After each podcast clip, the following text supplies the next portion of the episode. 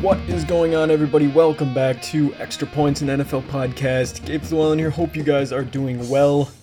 Hope you guys had a great week. It's it's the end of another week, and I don't know. They're, they're starting to kind of blur by, for me at least. Kind of in the moment. Uh, well, not not so much in the moment, I guess, but but in the after the day as a whole. Like, like once the day is over, it's it's over, and it kind of hits me out of nowhere like that, which is kind of crazy. And like, I mean, even for for college and stuff. I want to say my last day is a month and see, recording it as of the fifth month and two weeks away. So what I don't know, five, six, seven weeks left in school semester. It's just absolutely ridiculous. Time's flying, guys. It really is, especially in in the NFL season two, which kind of sucks because it, it does not feel like it should already be week nine. And unfortunately, it is, which means we are just about halfway through, a little over halfway through our season. I mean, not counting playoffs and stuff like that, but yeah, I mean it's it's crazy. But this week, I guess obviously this is going to be our, our little review show. I also want to talk about Thursday night football here, but this is kind of the week of I don't know, I guess confidence. Because whenever I make my picks, I mean, I'm rel- relatively convinced that I'm going to be right either which way. I mean, it's why I make the pick. But it's more so this week, I feel like there's just so much certainty, or at least perceived certainty, I think we're going to have to go with uh, as of now. Because looking through the slate of games, I mean, obviously we have another 14 games. There's really not one game here outside of maybe Rams and Buccaneers to where I think that it's even going to be a difficult pick for me uh, as to who I think is going to win this game. Uh, win, win the games. I mean, and before I get into that, I mean, it was kind of the same case for Thursday night football. And I know that in the preview I went over uh, with you guys, I was saying like I, I would take the Eagles plus 20. And I mean, I said that in they didn't cover plus 20, but they still covered uh, plus 12. I, I believe the final line ended at 14 so they didn't quite cover the spread there, but they still won by a ton. And it felt like the Texans were really just giving it their all. It felt like their last ditch attempt for the season, even though they were one and five and their season was pretty much done already. But it was pretty much their only primetime game that I think actually the only primetime game that they're going to have this season. Thursday night at home in front of all your fans. You want to, you know, have a good showing, I guess. And to be fair to the Texans, I mean, it started that way. They started off playing very well, and for the entire first half, they were neck and neck with the Eagles. Now, a lot of that was because of the Eagles themselves having a Jalen Hurts fumble in there, missing a field goal at the end of the half, and stuff like that. But for the most part, they were going blow for blow on each other. I mean, the, the, the Texans came right out the gate hot and just went 10 plays or so, 75 yards in about five minutes, marched down the field, and I mean, thanks to a lot of uh, what's what's his name, Dameon Pierce, and some some decent play by Davis Mills on that first drive, especially making a couple of big throws. They, they, they got a touchdown, one up seven to nothing. Then obviously the Eagles answered with their own just ridiculous drive. And I mean, this second drive was probably the, I guess, most impressive one of the game for me, at least by the Eagles, because it took almost 20 plays they marched over 90 yards, took about eight minutes off the clock, and ended in a touchdown, which is just incredible. But yeah, I mean, from then it was back and forth. They traded punts. There was the Jalen Hurts fumble that I mentioned in there. Eagles scored again, but then the Texans came right back and tied it up once again on the back because, mainly in my, in my opinion at least, uh, for Dameon Pierce. Because, I mean, on this drive, he ran it just about every single time, it felt like. I mean, just, just look, if you look through the play by play, I guarantee he probably had what felt like five, six, maybe carries on this drive himself, and they were all. I mean, it was only a seven play drive. It was just ridiculous. And this whole game, well, it wasn't, I guess, the biggest fantasy game here for Dameon Pierce. He only had, what, I mean, 13 and a half points or so uh, if you're in, in a PPR league, but it was really a coming out game for him. He had 27 carries, 139 yards. He ripped off a couple of big runs in there as well. And while he didn't catch anything through the air, I mean, it was just crazy. He was carrying his team solely up and down the field. And yes, Davis Mills did start hot. I want to say at half, he was like 8 of 10 for 100 yards and two touchdowns. It was, it was kind of weird to see. It was just a really odd stat line. But in the second half was kind of where things fell apart. The Eagles kept going. They put up another 15 points, another two touchdowns in the second half. The Texans could only muster up three off a field goal. Davis Mills had two pretty terrible turnovers once again, two picks, and they, they lost a fumble as well in there. And the Eagles just kind of took advantage of that. Now, I mean, th- this kind of kicks off the week of just me expecting every single outcome. Uh, at, le- at least the, thus far, I think I can accurately predict most of all the outcomes. I mean, the Eagles winning this was pretty much a slam dunk. I had no doubt in my mind that they would, and sure enough, they did. Another big game by A.J. Brown. Dallas Goedert finally had a big game getting himself in there, and Miles Sanders doing well on the ground, all that fun stuff. But, I mean, yeah, transitioning into this week's kind of review of all the games, like I was saying, it is a week where it seems just the most I guess cut and dry or on paper just it seems like the just most basic picks of them all. It feels like every single pick this week is just cut and dry. We know exactly what is going to happen, at least just looking through the games uh, to start here. And so, without further ado, I want to jump in onto the very first game that we have up on the slate here, and that, of course, is the Chargers going to play the Atlanta Falcons. Now, for this one, it's it, I guess this one is one of the harder games as well. Uh, just just kind of getting into it, I guess to to kick it off because it's not as cut and dry. The the Atlanta Falcons, yes, they're four and four. They're leading their division, which isn't really saying much, but people still have it in their heads that the Falcons, I guess, are a much better team than they really are. We see the four and four record. We see them having these like close matchups, like with the Seahawks and stuff, really close games and uh, having these gritty wins, I guess. And I think that that's just a a term that's used to describe the Falcons just a little bit too too loosely. I think we're throwing around gritty for them when it doesn't feel like they are. I mean, last week they took the Panthers, who were are arguably the worst team in the league, took them down to pretty much the wire, and just barely squeaked it out there. If it weren't for DJ Moore and some missed some missed kicks there by the Panthers, I mean, yes, they won, but they don't really they don't come out hot, they don't finish strong or anything like that. They just kind of plod through the game. And if they are let back in the game, then sweet, so be it. They kind of walk themselves back into the game. But if not, I mean, they, they, just lose, which is like, like what we saw with the Bengals. The Bengals didn't let them back in, and they had no shot of getting back in. Now, that's kind of an issue for the Chargers because not only this season, but in, in the Chargers' history, just as a whole, as a team, they let teams back in. They make every single game. They take it all down to the wire, and that's really going to hurt the the Chargers here. And not not to mention, I'm just just going further on that. I want to say that they have a ton of people out. I think their tight end Donald Parham, who I mean, he is their backup to Gerald Everett, but he was placed on IR. I, I think Keenan Allen's also going to be out once again for this game. Uh, what's his name? J.C. Jackson. He's out for the season, obviously with his injury.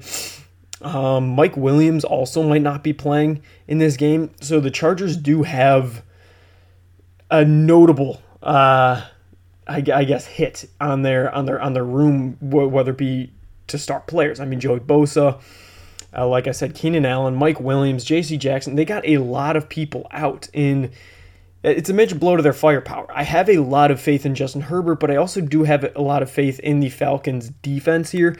AJ Terrell, though, he is out. Uh, I believe the Falcons did trade for Rashad Fenton from the Chiefs, but once again, what's that going to do? You're facing the Chargers, and while the Falcons, there's a lot of money coming in here on the Falcons because it is another letdown place, I guess, for the Chargers who They've just been completely, complete letdowns this entire season, no matter what they've been doing. However, they need a win, and they really, really need multiple wins, and they need to capitalize on the teams like the Falcons, ones that prior to this season were just mark them off on the schedule, easy wins for the Chargers. I know that a lot of people will be taking the Falcons, and uh, I'm really fighting myself on this one because I want to say the Falcons too and the Chargers are favored by three in this one.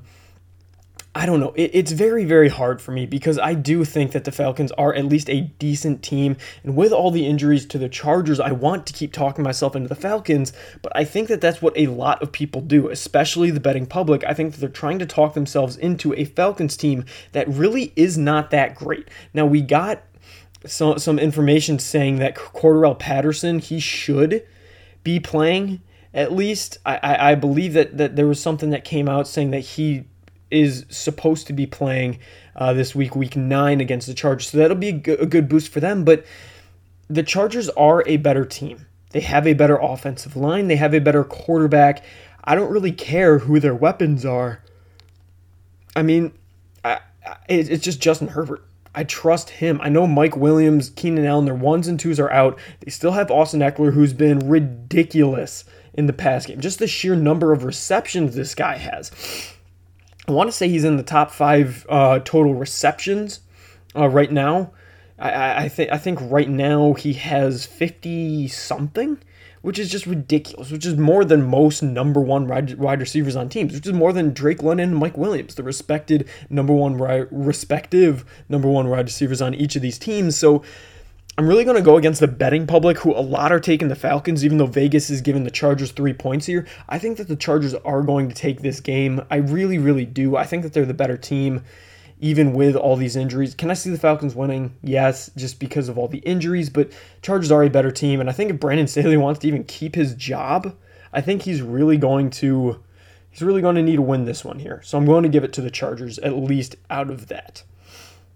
Now, I, I, for, I, I, guess I'll do a score prediction. I'll, I'll, say 28 to 24, saying that the Chargers will cover that. But getting into the next game, we have the Dolphins going to Chicago to play the Bears. Like I said, I, I guess this, this kind of starts the starts the cut and dry matchups.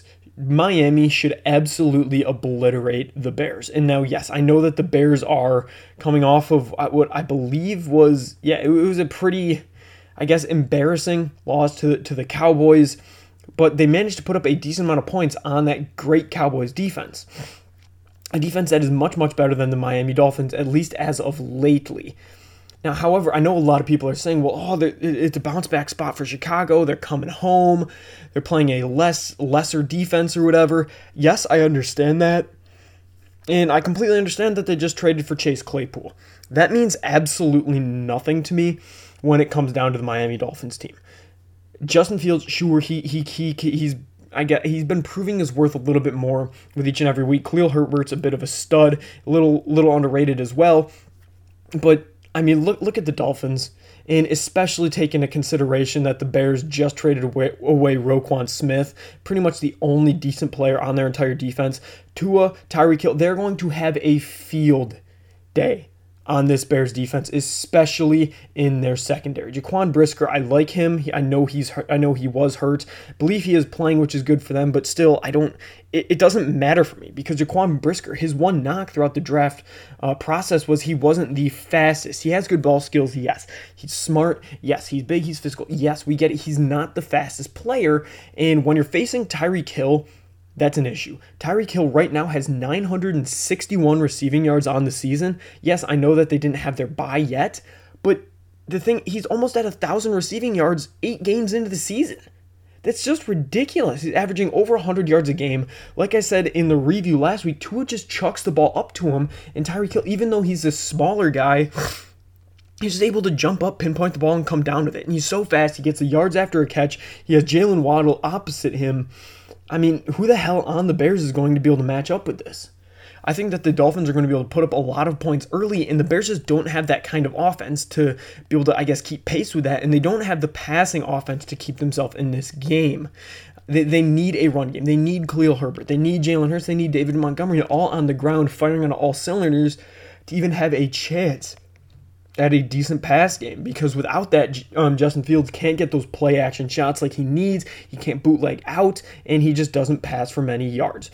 Justin Fields still, like I said, we're eight weeks into the season. He just barely has over 20 or just barely has over 1,100 yards. I mean, he's almost at 1,200, and he has under 20 yards attempts per game, like 20 attempts per game, which is just ridiculous. Raheem Mostert, they just brought in Jeff Wilson. I think the, the Dolphins' run game is going to be good. Tyreek Hill, Jalen Waddle. I mean, Mike Sick and Tua, he, I don't think he's that great. I think he's serviceable enough, though, to the point where they're going to put a beat down on the Bears. And I know it's a bounce back week for the Bears. I expect them to play with some fight coming home and off of a brutal beat down, but I still can't see them beating the Dolphins. The Dolphins are favored by four. I will more than happily take the four points here. And I'm going to say the Dolphins are going to win this one. A pretty high scoring matchup, at least on the Dolphins side, 35 to 15 here. Why 15? I think that they're going to maybe score a touchdown early, but then they'll probably score one late when they're down by enough, and they're just going to be going for two point conversions or something like that at this point. So, yeah, give me the Dolphins every day of the week and twice on Sundays. Now, next game, this one I guess it could be a little bit closer than we're thinking, and certainly closer than the spread suggests. That's the Panthers traveling to Cincinnati to take on the Bengals. The Bengals are favored by seven points here. Are they seven points better than the Panthers? In a vacuum, yes. I mean, they have a much better team, much better quarterback, much better receivers, and eh, maybe a comparable defense. I think that the that the Panthers might have a much better defense, which is why they'll be in this game for the most part. But the thing is, last week the Bengals, you take away Ja'Marr Chase, and they looked pitiful against the Browns. They looked terrible in a primetime spot as well. It just was not, just was not anything that they wanted to show. It was a terrible showing. It was embarrassing. It was a it was it was a terrible terrible loss, which makes me think that they should, uh, you know, re- really be kind of in the market here, I guess, for a huge bounce back game, and they should really put a hurting on the Panthers. I think that they will. I think that they're going to beat the Panthers. I really do. I know that PJ Walker is starting. He and DJ Moore have a really good connection. DJ Moore's really looked a lot better ever since PJ Walker took over. D'Onta Foreman, he's looked great on the ground, which is nice there. And I do like their defense a lot. But the thing is, they're just not a good team. They are not coached well. They don't have a good quarterback, even though PJ Walker's a feel good story. And regardless of Ja'Marr Chase being out for the for the uh, for the Bengals, I mean Tee Higgins, Tyler Boyd, Hayden Hurst, Joe Mixon in the past game. I like them all a lot. I know that the Panthers have a good defense, and that's what's giving me a lot of pause, especially about this about this line here with the seven points uh, going for the Bengals, which is making me not want to take that. But at this point for the Bengals, you're coming off a Super Bowl appearance, a Super Bowl loss. If you lose this game to the Panthers, your playoff hopes are pretty much out the door because for the rest of your their schedule, I don't see them winning that many games. So they, like I said, it's it's kind of similar to the Chargers aspect where they need to capitalize on these games. And honestly, I see the Bengals and Chargers as very very similar teams they need to capitalize on these wins as they come. And for the Panthers, they cannot afford to lose to a team like that. The Bengals are the better team. They are at home. Yes, they are on technically a little bit of a short week because they played in prime time, obviously. Uh, what was it, Sunday night football or were they Monday night? Either or, it's a little bit less rest, but it shouldn't matter that much when you're coming home and playing a pitiful Panthers team. They should absolutely mop the floor with the Panthers, but I due to all that, I guess just the injuries to, I mean, Mike Hilton's going to be out. One of their defensive linemen are going to be out. Chidobe Awuzie, he was just put on IR, and then obviously uh, Ja'Marr Chase being out. I think they'll keep it a little bit closer, but give me give me the Bengals to win this game. I'll say 28 to 22. Now, next up, once again, uh, another game that seems pretty cut and dry to me here. Packers going to take on the Lions. The Lions are a feel good story, but I've completely sold my stock on them. I like Dan Campbell a lot. I like him as much as the next guy. But the thing is, he seems more of a motivator than he is a good coach. Jared Goff, his his play has kind of slipped over the past few uh, past past while. I guess. And then with the, with the Lions, they just traded away T.J. Hockenson, their leading receiver. He's out for the rest of the year, obviously, because I mean he's on the Vikings now. They just traded him. What does that signal to the team? It signals a full rebuild. You have Jamaal Williams and D'Andre Swift really carrying this entire team out of the backfield, but Amon-Ra St. Brown, he was hurt. He's not the leading receiver. Maybe he'll be back and be able to get things going. But Jaire Alexander, as much as I don't like him as a guy, he's a good cornerback. I think he's a little cocky for my liking, but he's all, he's not bad. I think he'll be able to lock up Amon-Ra St. Brown. They have a good enough defense to where they should really be able to beat up on the Lions. And I know that the Lions' strength is their offensive line, but the thing is here, their entire I, don't I don't think that their offensive line is going to be too much to I guess compensate help the offense compensate enough for their defense. If you look on their defense, they're already the worst defense in the league by points allowed. And then you just go in further and you look at the injuries that they have. AJ Parker, he's out. Um, Ifeatu Melifonwu, he's one another one of their corners. He's out. Chase Lucas, another corner, is out. They they're, uh, they're missing pretty much their entire secondary, and that seems like just the remedy for this Packers offense to really be able to capitalize on. Who has been pitiful, absolute dog dookie for the first eight weeks of the season and they really need to win. They're coming off getting their butts kicked in prime time against the Bills they, need to win so badly. And really, if they have any shot at the playoffs, they need to win here. They're essentially already eliminated. Like, they, really don't have a shot, in my opinion, to make the playoffs. But if they want to keep any little bit of hope alive, They, they need to pretty much win from here on out. So I think that that uh, what they did last week against the Bills, really leaning into the run game with Aaron Jones and AJ Dillon, I think that that's going to be a recurring theme, and we're going to see that again today or tomorrow. But Allen Lazard, he, he should be back. Romeo Doubs, he's been all right. Christian Watson, hopefully he'll be back to play. They, they've lost four in a row. They cannot make it five losses in a row. And I mean, it's, it's going to be a hard fight because the Lions have lost their last, like, what, five in a row as well. So both of these teams are going to be scratching and clawing every little bit that they can in order to get this win.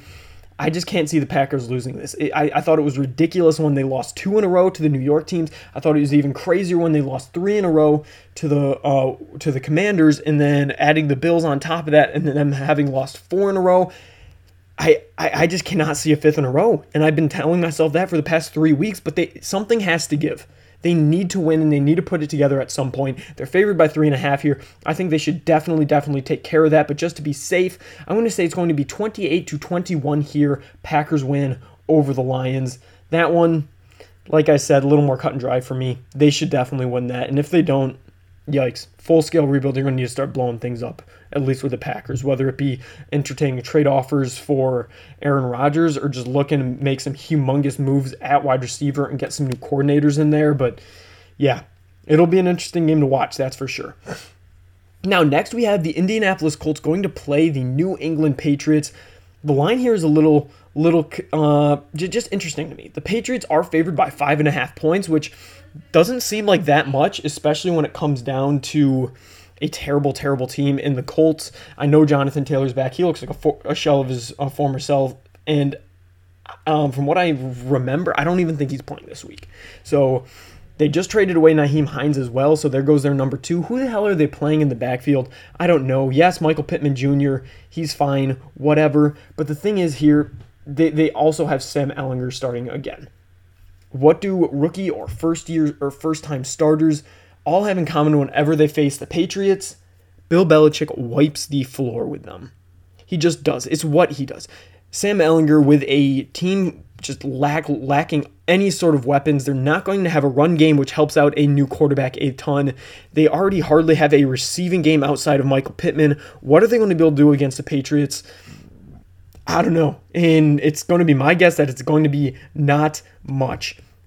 The Patriots, on the other hand, Mac Jones has been playing pitifully. He looks absolutely terrible this season, but what they do have going for them is a ground game. Rhamondre Stevenson, Damien Harris, and I mean, outside of that, it's just that that's really all they can rely on. They have a decent defense and it will always be good under Bill Belichick. But the thing is, here is it's very, very difficult to decide because I don't want to put my faith in Mac Jones. He's looked pitiful. But I also can't put my faith in Sam Ehlinger going up against uh, Bill Belichick or anything like that. So for me, this one's easy. I mean, there's not much analysis needed here. The Patriots are just flat out the better overall team than the Colts. I mean, the, the only thing that the Colts could say that they would have on the Patriots is their, is their O line, and even that hasn't been performing up to standards. Their receivers are worse. Their quarterback while yes, he is a rookie, he might be better than Mac Jones. Against Bill Belichick, he will be worse. Their defense as a whole is worse. I, I just think that the Patriots are going to play a very ball centric, ball control game and really be able to eke out a win here. Now, with that being said, because I think that they're going to be playing more ball control and just running the ball and draining the clock, I have a little bit more confidence in the fact that they will cover the five and a half points. Now, I know you're thinking that that's a little counterintuitive, like, well, hey, I mean, if they're running the if they're running the ball and this is going to be a run heavy game, isn't it going to be a much closer score? Yes, that is typically what would happen. But when you're the Patriots, I think that they're going to get out to an early lead because they're just such a, a drastically better team and they're going to for, force a lot of turnovers and mistakes on a young quarterback, second time starting quarterback in Sam Ehlinger. So I think they're going to get ahead by like 14 and then just take like eight, nine, 10 minute drives and just wind down the clock. I'll take the Patriots to win this. I'll say 21 to 14 here. Really low scoring game. If you can hammer the under in any kind of betting, you would, would definitely, definitely do that here. I think it's a good call. Other than that, it's, it's just stay away from this game, at least betting wise. The only thing that I can say with confidence is the Patriots on the money line. Now, next we have the Vikings going on to play the Washington Commanders. Once again, the Commanders are not a good team. They just barely scraped out a win against Sam Ehlinger in his first start in the Colts, who are also a pitiful team. Yes, they're four and four. I don't care what the record says. They're a lot like kind of kind of like the, the the Falcons to me. They they're riding that four and four record, saying like, hey, we're we're a good team, we're, we're scrappy, whatever. And Taylor Heinicke, I love the dude. I really, really do. I think he's a great story. And honestly, I think he's the best quarterback on the roster at this point, even though Carson Wentz was playing pretty darn well up until he kind of fell off. The only thing is, they're running into a buzz saw in the Vikings. They have so many people out on their defense as well. Chase Young obviously won't play. Uh, Cole Holcomb, he's out. David Mayo, their other linebacker, is out. So who do you have? You have the guy from Kentucky, um, Jamin Davis. I mean, you can't rely on him. He, he's he's rusty as a bag of nails right now, and I know that it's his. And by rusty, I mean he's just he's just raw. I guess raw as chicken, or whatever the metaphor you want you want to make it, or similarly, whatever. I don't care. It's just they don't have anybody at, at the linebacker spot. They just traded William Jackson, who, for as pitifully as he was playing, he's really their best corner. And they just traded him away to the Steelers. So yeah, it, it's going to be a really, really hard time for the for Washington here. Jahan Dotson is already out. J.D. McKissic, while he, he's kind of meant less and less as the weeks have went on with the emergence of it, well, reemergence really of Antonio Gibson and the tag team of, of him and Brian Robinson. I don't know. Washington already doesn't have a run game. I mean, hell, their leading rusher is Antonio Gibson with less than 300 yards. Jahan Dotson, he's out, so it's going to be Terry McLaurin and um, Curtis Samuel. So th- their really only prayer here is if Taylor Heinicke just decides to go full, I guess, baby Fitzpatrick here and just chuck balls up to the moon and pray that something happens. And lucky for them, the Vikings defense is kind of apt to allowing that to happen. We saw it uh, the other week with the with the Cardinals, kind of just throwing their way back in there late when they really shouldn't have. That's the only thing that worries me here about the Vikings is their defense. And I don't know if they're going to be able to kind of contain just a sporadic balls to the wall, all or nothing kind of approach from the commanders, which is what gives me pause here. But every single time I start to talk myself out of that and think that, hey, maybe Washington can pull an upset here, and I mean, they certainly could, it just seems less and less likely. And it just reminds me of the Vikings. I mean, Za'Darius Smith on the defensive side of the ball has been incredible. Washington's O line is terrible. Look for him to have a big day. Patrick Peterson in the secondary, he'll probably be on Terry McLaurin. I mean, he's he's great at just picking off passes that are just thrown up there on a prayer, which is what Kyler Murray did. He got two interceptions then. I think that's exactly what Taylor Heinicke is going to do now. I think he's going to have another pick, maybe even two in this week. And I mean, outside of the defense, I mean, of the Vikings at least, look at the defense of the Commanders. I already said it's terrible. Now look at the offense of the Vikings. Kirk Cousins is having a good average Kirk Cousins season. Dalvin Cook is having another good year. Justin Jefferson is a stud. Adam Thielen's a stud. And the one blow was Irv Smith Jr. or Irv Smith Sr., whichever one, their tight end. He's now supposed to be out eight to 10 weeks with an injury. And so that could be one thing like, hey, I mean, I know he wasn't producing too much, but he's still your number one tight end. What are we going to do here? Well, they just went out and got an upgrade, a huge, massive upgrade in TJ Hockenson it's going to be ridiculous. I know he won't be up to speed as much in the playbook, so he's probably not going to be featured too much in this game. But Justin Jefferson, Adam Thielen, Dalvin Cook, TJ Hockenson now, and Kirk Cousins behind a decent offensive line. And I mean, I like uh, Kevin O'Connell as well. Minnesota, the line is only three here. And I know that they're on the road, but dear God, only three points. I think Minnesota is going to cover that and some. Give me 35 to 20 here, Minnesota Vikings, in a pretty high scoring game because both defenses are pretty darn bad. But either way, give me the Vikings. I don't even need to think twice about that. As much as I tried to talk myself into the Commanders, just can't do it. Kirk Cousins, do me proud. Take a huge victory here. Now, the um, one of the last games in our 1 p.m. slate here is the Raiders going to play the Jacksonville Jaguars. The Raiders looked like absolute crap last week. They got shut out against the against the New Orleans Saints and they didn't even look remotely competitive, like whatsoever. It just was not a competitive game at all. And a lot of that I think is now it's just boiling down to coaching. Derek Carr looks absolutely pitiful and he, he can't get anything going. Davante Adams has looked like a shell of his former self in most of these games, and Josh Jacobs I mean, while he's been kind of the lifeblood of their offense, I don't think that, that he's going to be able to do too much against this Jaguars defense. And that's where I really want to focus on right now is the Jaguars defense. They have a great pass rush, which the the Raiders they don't have a good offensive line. I think that Travon Walker will be able to feast here. Josh Allen he's been having his best season to date. I think he's going to feast as well. And then I mean even outside of that, go into the secondary. C.J. Henderson or I, I believe may, maybe I'm blanking on the Jaguars uh, corner's name, but they have a corner who's he, he he's there he's like the number one rated corner as according to P, P, PDF. P oh my goodness Pro Football Focus, PFF. Jesus, I cannot talk to get today, guys. I'm so sorry about that. But yeah, I mean, d- defensively, uh, it's it's not what, what's his name? It's Tyson Campbell. That's his name. He's been an incredible cornerback for them. They have Foyesade Oluokun, who can also rush the pass and play a decent amount in coverage as well as a linebacker. I like their defense. I really, really do. And when you look at the Raiders' offense, Derek Carr, he's very, very prone to these stupid turnovers like he had last week. And you're going up against Tyson Campbell. And I mean, you even have uh, Shaq Griffin, who I know he's been kind of abused recently, but in their secondary as well, they have a great secondary uh, safety wise. I I like him a lot. I really do like the Jaguars defense in here. I don't think Davante Adams is going to be open as much, and even if he does have a big game, I think it's going to result in Derek Carr forcing it to him a little bit, which will result in interceptions. Josh Jacobs, I don't think he's going to get much going in the uh, going in the ground game. In yeah, like I said, guys, it's going to be a bad, bad game for the Raiders offense. Now, what that leads me to is can the Jaguars offense make up for that? Can their offense make up what the I guess, what the defense is willing to give up. Because the defense is going to bend but not break, and they're probably going to hold the Raiders to at max like 20 points or something like that. But to me, question here kind of is can the Jaguars offense make up that many points?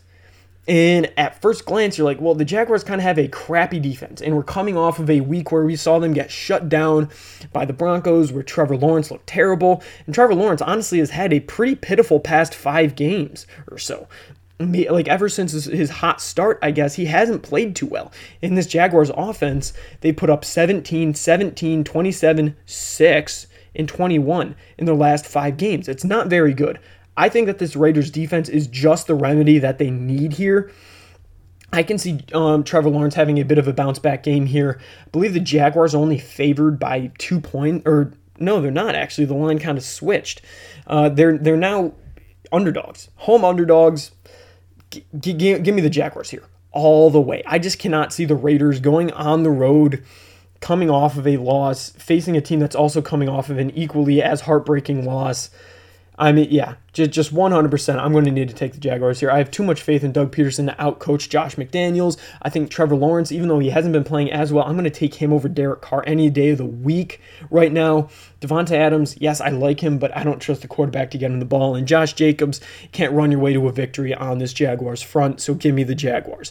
Now, the last game in the 1 o'clock slate that shows up is the Buffalo Bills traveling to play the New York, New Jersey Jets.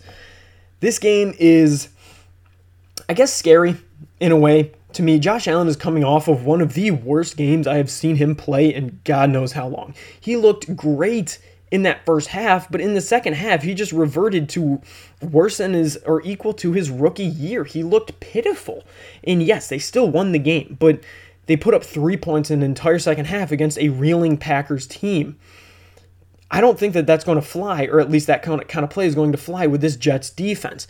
I, that's where I want to start. I want to start with the Jets defense. I think that Sauce Gardner has been playing incredibly. He really, really has. They, they've been doing just he's been playing out of this world. He looks like a top cornerback, even though he is a rookie. Now I know that cornerback play fluctuates from season to season but he looks to be the real deal. CJ Mosley, he's been doing his thing as a linebacker, and then Quinnen Williams, he has been their standout player as well. He has six sacks so far this season, and he has been getting so much pressure on the quarterback. And for the Bills, kind of meh O line, I really do think that Quinnen Williams can have a big game. His brother, Quincy Williams, is also having a good game. And then looking into their secondary, like I said, Sauce Gardner, he's he looks great. Uh, Lamarcus Joyner at safety, he's been playing very, very well. Michael Carter's been a decent number two cornerback, rotating in and out with DJ Reed. They have a very, very good defense. And that's kind of what scares me when they're now that they're playing the Bills is the Bills have kind of had the liberty of playing not the greatest defenses over the past few games, and especially coming off that bye, we saw them rusty. Now, yes, they didn't look good against the Packers. The Packers are supposed to have a good defense, but they suffered a ton of injuries. The, the Chiefs, they didn't have that great of a defense. In the Pittsburgh Steelers defense, they weren't too great. And for the Ravens, who had a pretty decent defense, they struggled against them for large amounts of the game. I mean, the Bills, it's just very, very hard to trust them. And I know that that sounds weird. They're 6 and 1, they're everybody's AFC favorite, potential Super Bowl favorite. Why am I having so much of an issue trying to trust them? It's because of what I saw last week, and I just cannot shake that feeling. So, the Jets defense, I think that is going to give this offense bit, bit they're going to give them hell. I mean, they have an issue committing to the run. The Bills do. Devin Singletary got things going, but they just kind of abandoned it earlier on. It's going to be interesting to see. I think it's going to be another very, very pass heavy game by the Bills, which is going to force Josh Allen into a couple mistakes. I can see Sauce Gardner getting a pick here, maybe something happened in the secondary, maybe Michael Carter or uh, Reed getting his hands on it, but look for it to be a big game, at least for the Jets defense here. Now, on the flip side, the Jets offense is putrid. Zach Wilson is terrible. He has three touchdown passes on this entire season. Yes, he's contributed on the ground, but Breece Hall's not here anymore, and James Robinson's going to be out as well. It just came in. I mean, Michael Carter, that's all you have on the ground. And then outside of that, I think that the Bills play the play the run very, very well. They really do. Tim Settle, Daquan Jones, Von Miller as well. In last week, they didn't play the run, the run well, but what the, what Von Miller came out and said, and what a couple of coaches, well, not coaches, but other players said as well, is they were expecting him to run the ball in a huge consensus, at least among the media, myself, and other people included, just watching the game, is a lot of people were saying, "What the hell is going on with the, with the Packers? Why are they running the ball when they're down 14 points, 17 points?" I mean, the Bills were playing like they were expecting Aaron Rodgers to pass the ball. Von Miller came out and said something along those those lines, saying, "Hey, like what what the hell happened? I was teeing off, just expecting Aaron Rodgers to throw the ball because I mean, hell, he's Aaron Rodgers, but they just kept running the ball even when they were down 17. So it's going to be different this week when they expect the ball to be ran." I think that the that the Jets are going to try to run the ball, fail, and then really rely on Zach Wilson and make him throw the ball. Now, the only issue for the Bills is is Jordan Poyer has already been ruled out. So now they are down both their starting safeties. Obviously, Micah Hyde was out earlier on in the season. Now Jordan Poyer as well. Both of them are going to be out, leaving a big hole in the secondary. Is that that much of an issue though?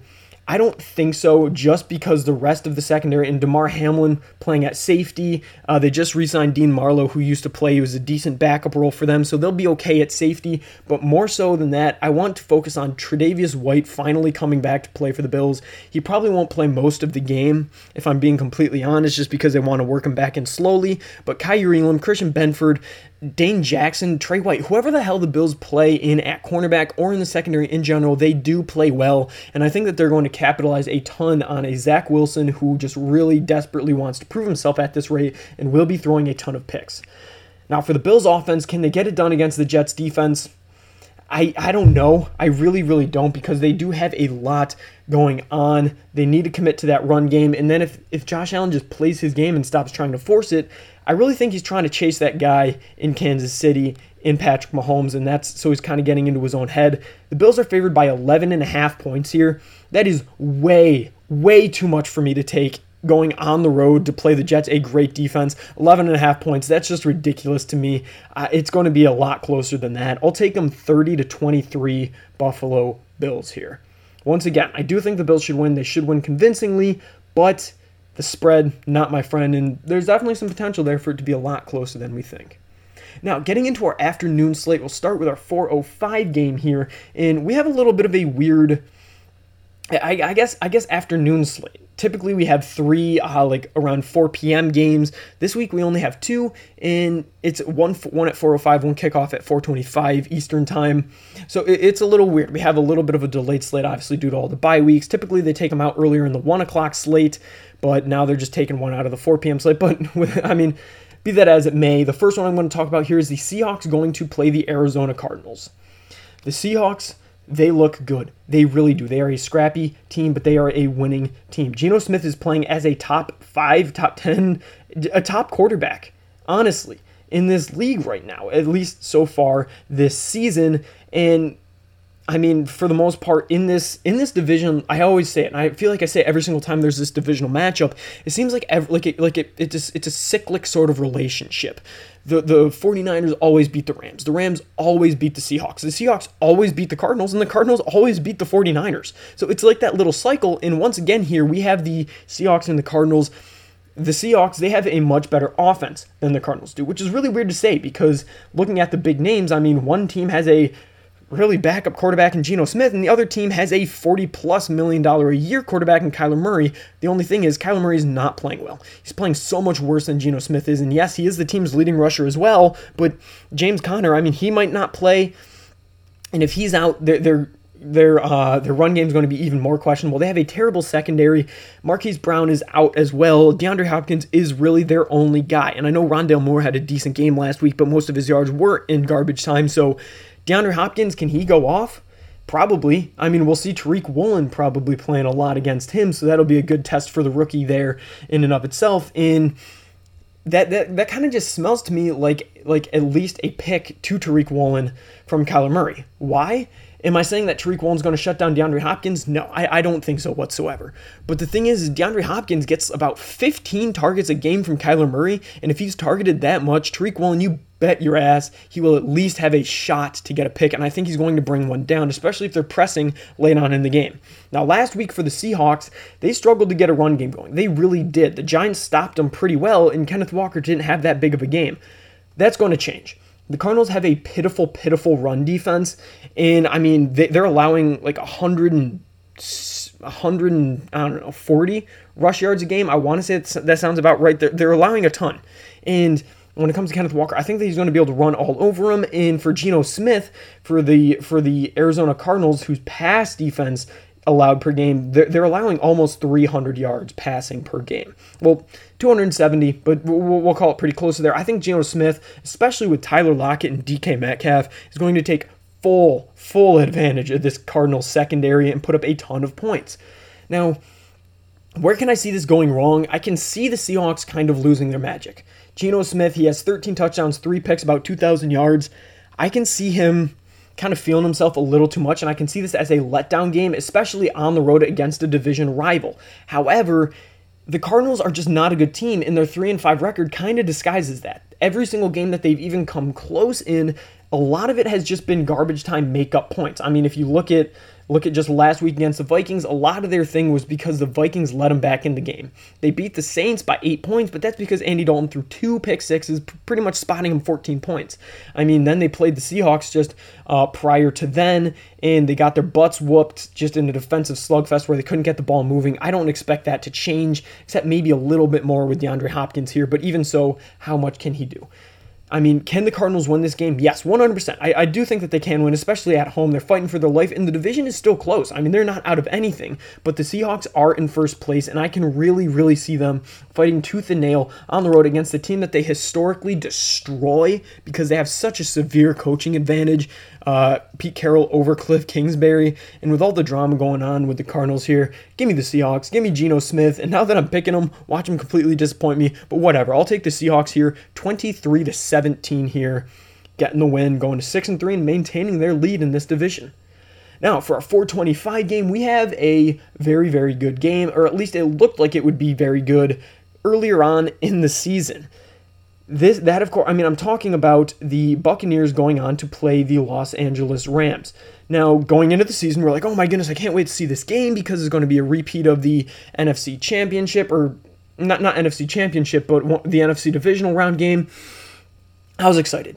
But what a fall from grace. I mean, for both of these teams, they're both only 3 wins. Once uh, the Rams are 3 and 4 obviously because they've had a bye and yeah, I mean, it's it's just 3 and 4 versus 3 and 5 and they're coming off of a very just tough loss against the San Francisco 49ers divisional game where it looked like they were going to win. They were ahead for a bit of that game, but then they just completely lost and fell apart in the second half. They have no run game to speak of. Their leading rusher, Darrell Henderson, with not even 200 yards. It's terrible. They probably have one of the worst, if not the worst, rushing games in the league, averaging only 68 yards per game. And it's funny enough, they're facing the other worst rushing game in the league in the in the um in the Buccaneers who average 61 rushing yards per game. So to me, it really comes down to the quarterbacks and the weapons. And in this case, I mean, Tom Brady's the better quarterback. No doubt about it. He's playing much better than Matthew Stafford. He really, really is. And then for receivers, I'm tended to lean more towards the Rams because Van Jefferson is supposed to be back. So I think that that's going to make a huge deal of a difference. If Cooper Kupp plays, which he should, uh, at, le- at least it, he was like full in practice, so he should play as well. And then also having Allen Robinson, I will take those three healthy over Mike Evans, Chris Godwin, and Russell Gage because uh, Tom Brady kind of tends to get locked in on either Evans or Godwin, so one of them will go off. And then Russell Gage has been kind of a kind of a mess so far this season, at least for them. When we thought they would be great, Tampa Bay is on a three-game losing streak. They've lost four out of their last five, and, and honestly could have lost five out of out of their last five if it wasn't for a terrible roughing the passer call against the Falcons. The Rams, same thing. They're struggling to put anything together. I mean, their only win in the last four weeks five weeks, honestly, comes against the Carolina Panthers. So both these teams are going to be fighting tooth and nail for the victory here.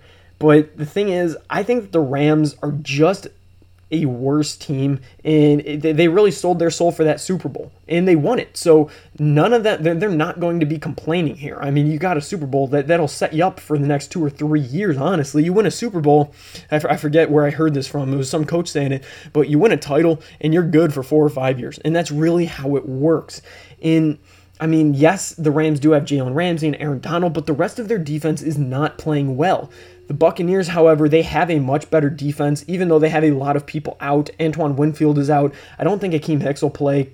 And then they have another couple cornerbacks on their injured report. So yes, this is probably going to be the closest game of the week. So this is definitely one of my stayaways. If you guys have a parlay for for game picks or who you think is going to win, I would I just wouldn't include this game unless you have a much firmer grasp on it than I do. I'm going to take the Buccaneers here to win because they are the home team. They're favored by three. I think Tom Brady, uh, it, his divorce was finalized, and I don't want to like make light of that or say that that has anything to do with it, but I think he's going to be upset, and he has a right to be in. I think that Tom Brady he's one of those players that you just do not make upset in.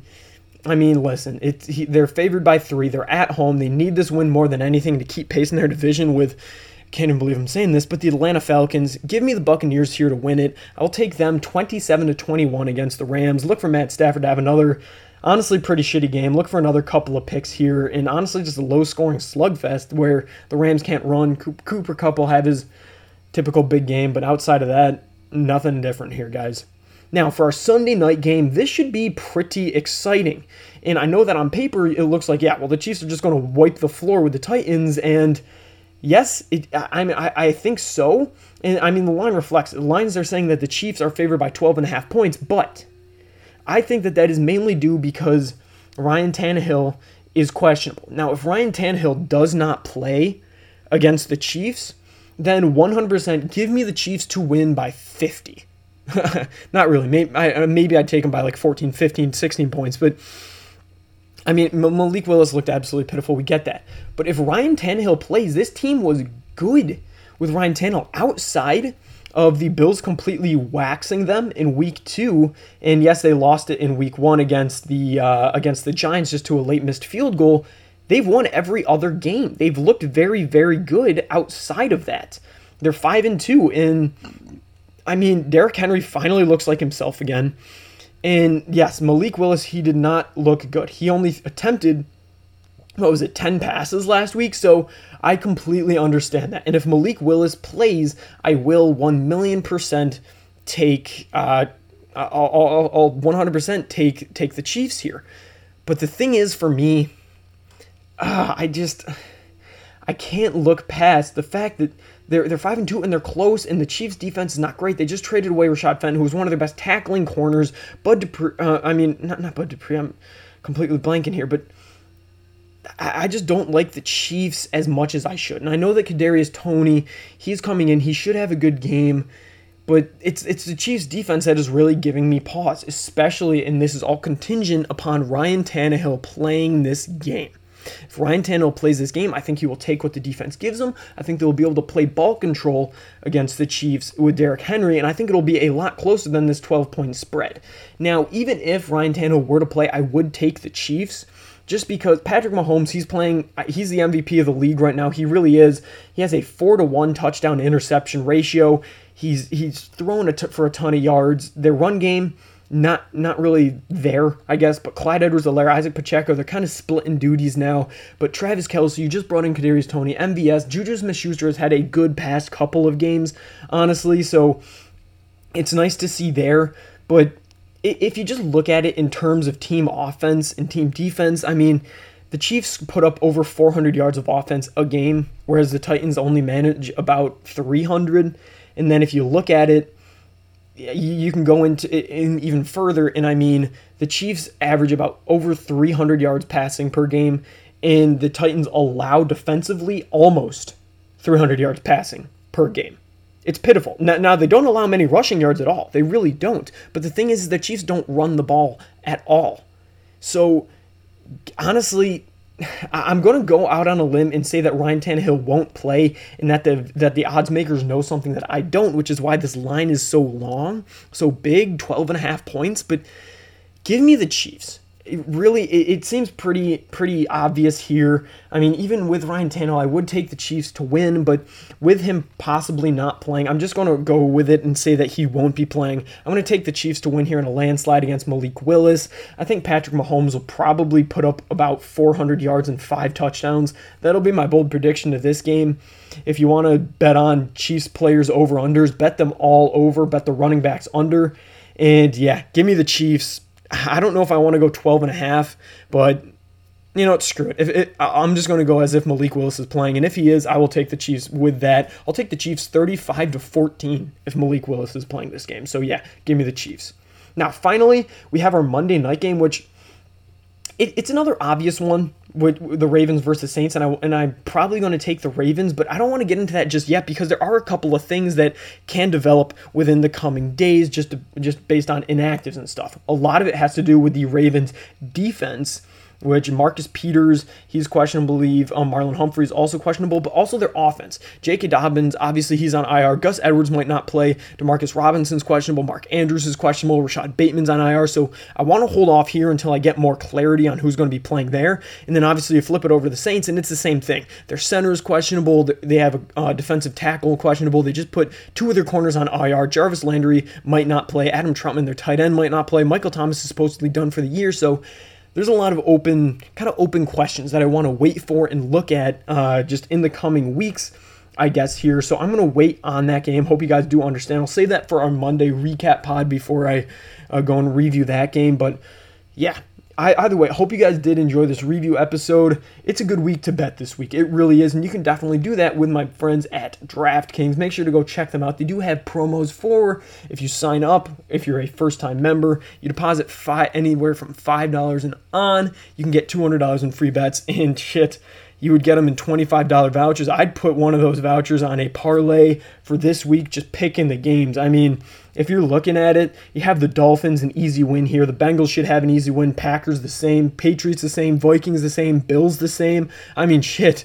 You really got to put something down on there if you guys are into that. If not, completely get it.